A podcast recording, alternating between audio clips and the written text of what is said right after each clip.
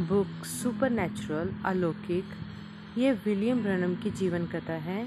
इसका volume number है one.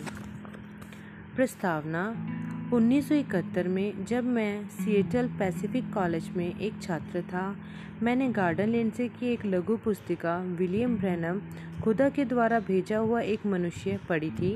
मैं विलियम ब्रैनम के जीवन और सेवकाई से इतना विस्मित हो गया था कि फिर मैंने वह सब कुछ पढ़ना शुरू कर दिया जो कुछ भी मैं उनके विषय में पा सका।